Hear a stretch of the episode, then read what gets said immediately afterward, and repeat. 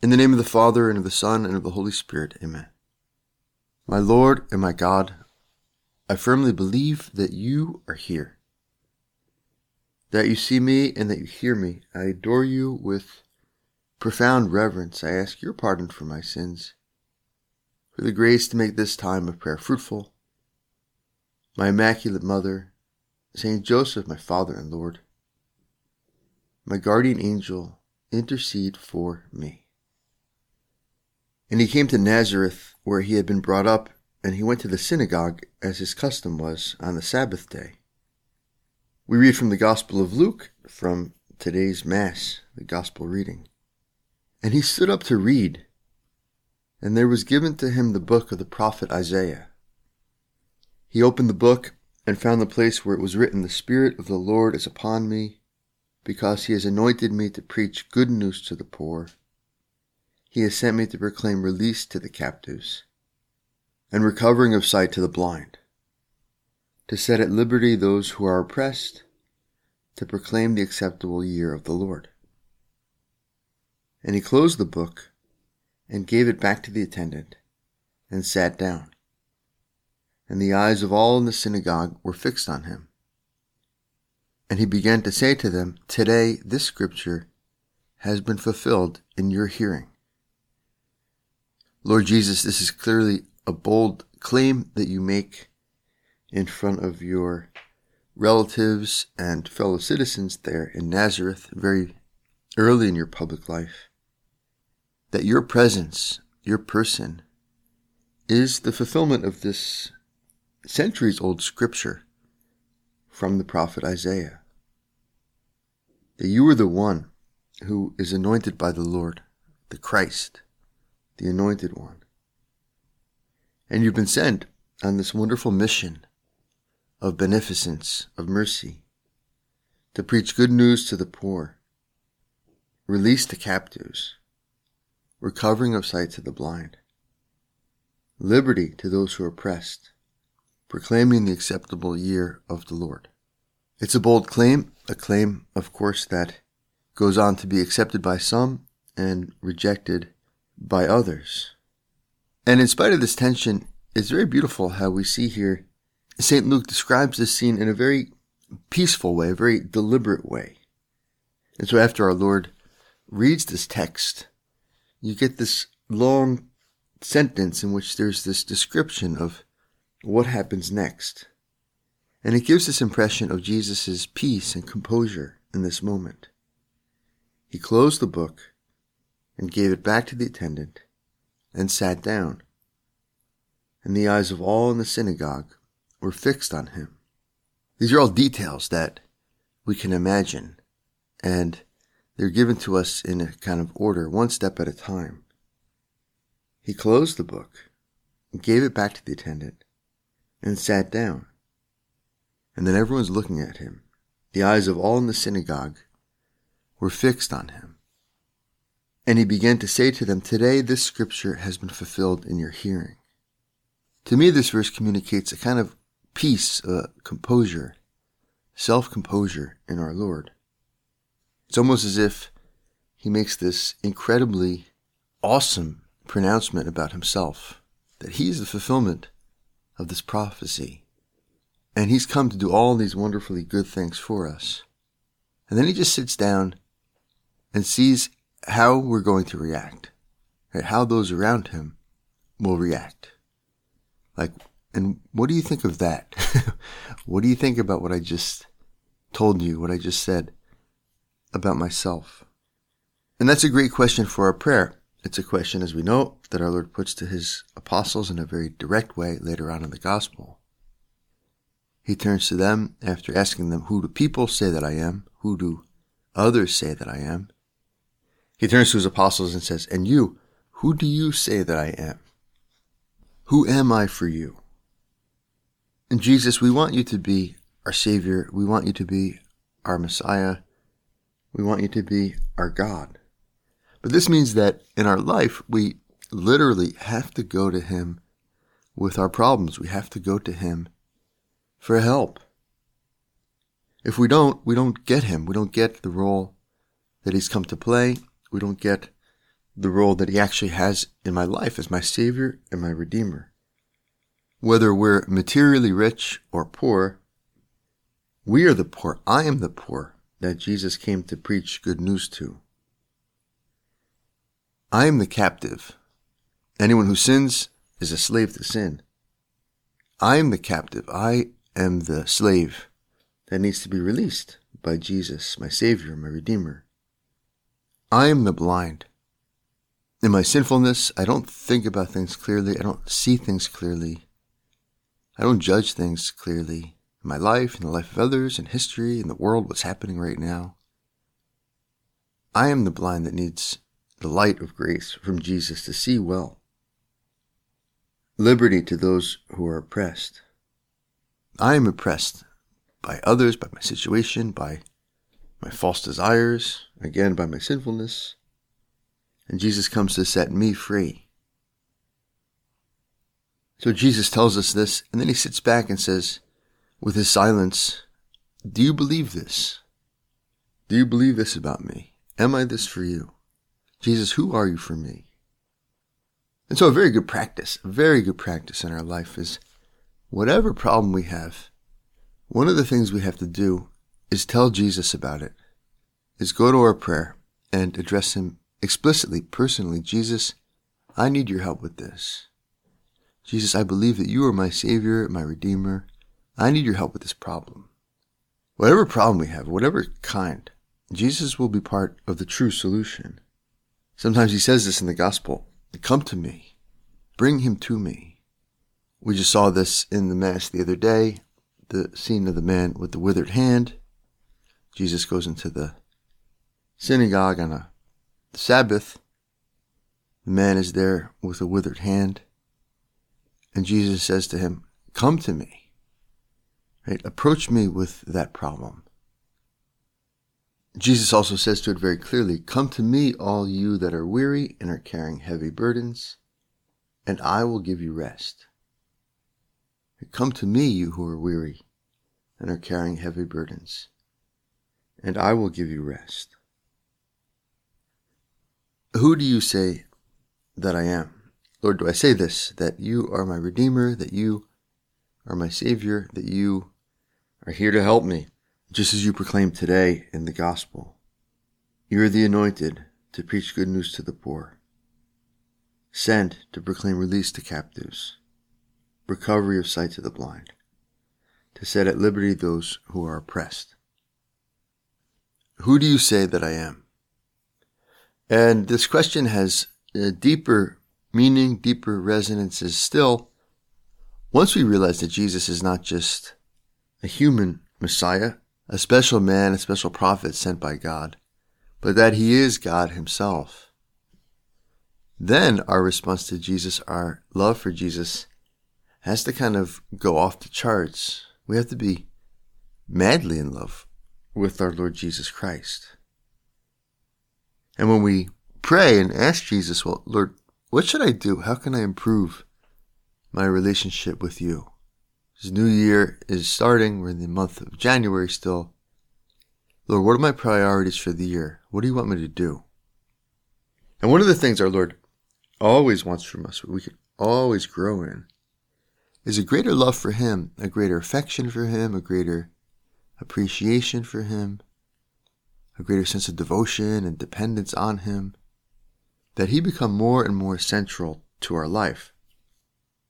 There are some very striking passages in the Gospel where Jesus very clearly tells us that He needs to be the absolute center of our heart. He needs to be the highest object of our affection and our love. And they're striking passages such that if we read them out of context, we would be kind of scandalized or surprised by how important Jesus says he needs to be for us. They almost seem self-centered or, or, selfish on his part. For instance, this is from the Gospel of Matthew. Do not think that I have come to bring peace on earth. I have not come to bring peace, but a sword.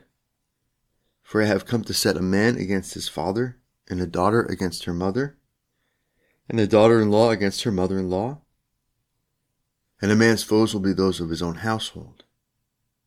That's a surprising thought, right? From Jesus, who's the Prince of Peace, who's always preaching fraternal charity, that somehow he's also come to separate us.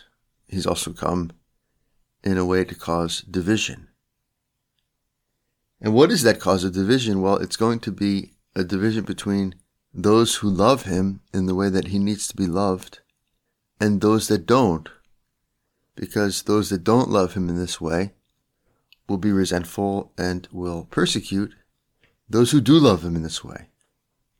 And so he goes on to explain a man's foes will be those of his own household. He who loves father or mother more than me is not worthy of me, and he who loves son or daughter more than me is not worthy of me.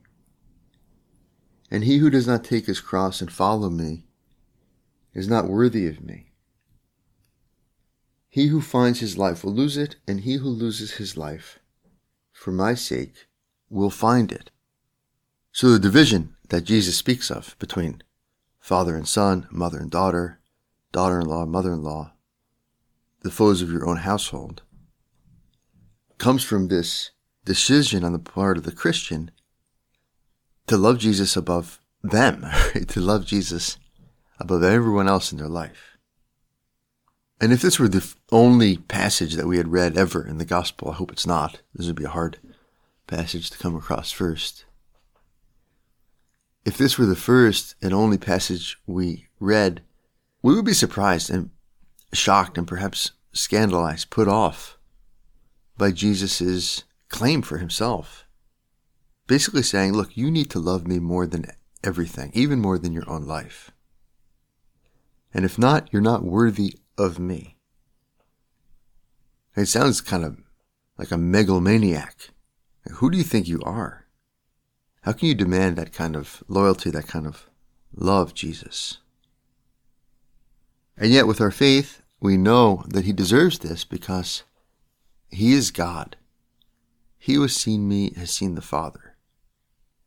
And we know, Lord, that you deserve this because you have loved us with everything that you have. You want us to love you with all the love that we have. And you can ask this of us because you have loved us with all the love that you have. As the Father has loved me, so have I loved you. As the Father has loved me, so have I loved you. And He loved us to the end, and giving His own human life for us on the cross. He loved us as much as He could, all that He had. And so, given that He's God, and given that He's loved us in this way, He's right. We have to love Him back above everything else in our life. And so whenever we go to Jesus and we ask Him, Jesus, what do I need to change? Jesus, what do I need to work on? This is going to be part of the answer. Love me more. Put me higher. Make me more central. Let me save you, right? Let me play this role in your life that I want to I want to play. Let me be your savior. Come to me with your problems. Don't try to solve them on your own. Don't rely just on human means. Don't rely just on the latest theory in psychology or economy or fitness or wellness or whatever. Literally, come to me. Come to the Blessed Sacrament, sit in the church, look at Jesus and say, Jesus, help me with this. Jesus, help me with that. Find some quiet place in your house. Sit down, put yourself in God's presence, and tell Him your problems and ask Him for help with those problems in a trusting way. And then love Him more directly, right? Tell Him that you love Him. Jesus, I love you. Or as St. Philip Neri would say, Jesus, I don't love you. And that seems like a bad thing to tell Jesus. But it's a great start just to be honest with Him. Jesus, I don't love you more than myself. I don't love you more than my life. I don't love you more than my friends. I don't love you more than my husband, my family. But you say that I should, so help me. Jesus, I don't love you. Great aspiration. And in order to love Jesus, he has to become more real for us. And this we try to do with our meditation, with our prayer, by doing his will, by taking his teaching seriously, that they're coming from a person with authority, they're coming from God. And so therefore I really buy in, I really try to live them, apply them to my life. And we have a great example of this in Scripture. The example of St. Paul. writing to the Philippians, St. Paul basically says, I'd rather die and be with Christ than to live, fulfilling what our Lord says that you should lose your life for my sake. St. Paul puts it in a very beautiful, striking way. He says, For me to live is Christ, and to die is gain. If it is to be life in the flesh, that means fruitful labor for me. In which I shall choose, I cannot tell. I am hard pressed between the two. My desire is to depart and be with Christ, for that is far better. But to remain in the flesh is more necessary on your account. So he's kind of weighing up his options. Should he desire more to die, to lose his life, and therefore go see this object of his love, Christ, for me to live as Christ? Or should he desire to stay on earth and keep doing good for the church? And in his love for Christ, Christ is so real to him because of that revelation that he received and because of his life of prayer and his life of service to our Lord. Christ is so real to him, he loves him so much that he says, I prefer to die and go and go be with Christ. For me to live is Christ, to die is gain.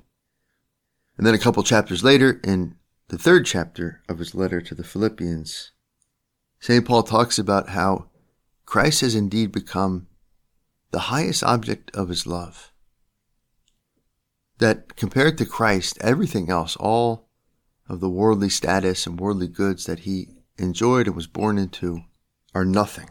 He says, For we are the true circumcision, who worship God in spirit and glory in Christ Jesus, and put no confidence in the flesh. And by the flesh, St. Paul here means the goods of the world, right? All the things of the world. If any man thinks he has reason for confidence in the flesh, I have more. Circumcised on the eighth day of the people of Israel, of the tribe of Benjamin, a Hebrew born of Hebrews, as to the law, a Pharisee. As to zeal, a persecutor of the church. As to righteousness under the law, blameless. So St. Paul is basically saying, look, I'm not some worldly loser who, in the eyes of the world, had nothing, and therefore it was easy for me to follow Christ and to make Christ number one. He's saying, look, in the eyes of the world, in the flesh, I had a lot going on for me. I was born into the right tribe. I was well instructed in the law. I was zealous in my persecution of the church. I was righteous, right? blameless under the law. I was actually good at following this very difficult, very complicated law. And so St. Paul saying, in the eyes of the world, I had a lot, right? I kind of, I kind of had it all. This passage reminds me of the joke. You know, what three things do you know about a man within five minutes of meeting him? You know whether he's from New York, whether he's ever been a Marine, and whether he went to Harvard. Right? And you know those things because within the first five minutes, he tells you. He lets you, he lets you know. And so St. Paul's kind of doing this. Look, you know, I went to Harvard. I was a Marine and I'm from New York. And I have this trifecta of human excellence or human glory. Circumcised in the eighth day of the people of Israel, the tribe of Benjamin, a Hebrew born of Hebrews. As to the law, Pharisee, as to zeal, a persecutor of the church. As to righteousness under the law, blameless. But, but whatever gain I had, I counted as loss for the sake of Christ. Indeed, I count everything as loss because of the surpassing worth of knowing Christ Jesus my Lord. For his sake I have suffered the loss of all things, in order that I may gain Christ and be found in him. Not having a righteousness of my own, based on law, but that which is through faith in Christ, the righteousness from God that depends on faith. What an incredible testimony Right? How rich, how lovable, how awesome the person of Christ is to St. Paul. I count all things as loss refuse or garbage even because of the surpassing worth of knowing Christ Jesus, my Lord. And to know Christ Jesus is to know a person. Jesus is not the force right, from Star Wars, not some immaterial spiritual reality. Jesus is a person, a definite person. And so to know a person, we have to get to know him. We have to talk to him. We have to deal with them. We don't love what we don't know. So we won't love our Lord Jesus Christ unless we have a hunger to know more and more about him. We do this with our spiritual reading. We do this with our mental prayer. And in this time of prayer, we can ask our Lord, Lord, I want you to be more real for me. Help me to discern the features of your personality. Help me to have a breakthrough, a kind of greater appreciation just how much you love me, just how good you are, just what it means to say that you are my God and my Lord. We start our meditations with that great act of faith, my Lord and my God. I firmly believe that you are here. My Lord and my God. Who do you say that I am? Well, Lord, we say that you're our Savior, our Redeemer, and so we bring you our problems. And we say that you're our God, and so we try, we ask, we want to love you more than we do now. Lord, teach us to love you. And this is something that we, we start now. We don't have to wait until we overcome sin, because we never will completely overcome sin. We don't have to wait to overcome some moral or spiritual hurdle or obstacle in order to start loving Jesus Christ personally and trying to put him above everything else in our affections. St. Josemaria had a wonderfully helpful self description. He would describe himself as a sinner in love with Jesus Christ, or a sinner madly in love with Jesus Christ.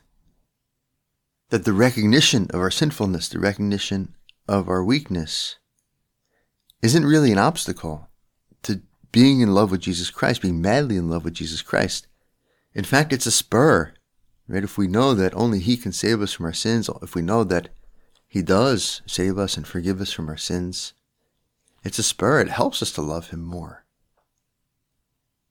Lord, this is what I too want to be and call myself a sinner in love with Jesus Christ, a sinner madly in love with you, Lord. Lord, I have the first part down. I am a sinner. We all have the first part down. Lord, help us with the second part. Jesus, I love you. Or Jesus, I don't love you, like St. Philip Neri, but I want to love you more. The Imitation of Christ, a spiritual classic by Thomas Kempis, helps us with this, encourages us to appreciate Jesus when Jesus is near, all is well, and nothing seems difficult. When he is absent, all is hard. When Jesus does not speak within, all other comfort is empty. But if he says only a word, it brings great consolation. We can tell our Lord in our prayer, Lord, speak, tell me something, speak. Your servant is listening. Let me know one way or another your words. We have a shortcut opening up the gospel and reading his words, which are all addressed to us. Did not Mary Magdalene rise at once from her weeping when Martha said to her, The Master is come and calls for you? Happy is the hour when Jesus calls one from tears to joy of spirit. How dry and hard you are without Jesus. How foolish and vain if you desire anything but Him. Is it not a greater loss than losing the whole world? For without Jesus, what can the world give you? Life without him is a relentless hell, but living with him is a sweet paradise. If Jesus be with you, no enemy can harm you. He who finds Jesus finds a rare treasure, indeed a good above every good, whereas he who loses him loses more than the whole world. The man who lives without Jesus is the poorest of the poor, whereas no one is so rich as the man who lives in his grace. Lord, I believe, help my unbelief. I believe that you are this great good, because you are God and you are my Savior, you are my friend, a great friend. As you call us, I have called you my friends. I believe all this about you, Lord, but help my unbelief. Let this belief be real, be tangible. Let it be manifest in my prayer life, manifest in my life as a Christian. You are truly my rare treasure, a good above every good. What I live for and am willing to die for, like all those martyrs. We go to Our Lady. Our Lady is the prototypical disciple. She has the immaculate heart with which she loves Jesus in an immaculate way, right? without any limitation, without any lack or limit. We go to her. Our Lady, our Mother, teach us to love. Teach us to love your Son in the way that he deserves to be loved, in the way that he's asking us to love him. I thank you, my God, for the good resolutions, affections, and inspirations which you have communicated to me in this meditation. I ask your help to put them into effect, my Immaculate Mother, Saint Joseph, my Father and Lord, my guardian angel, intercede for me.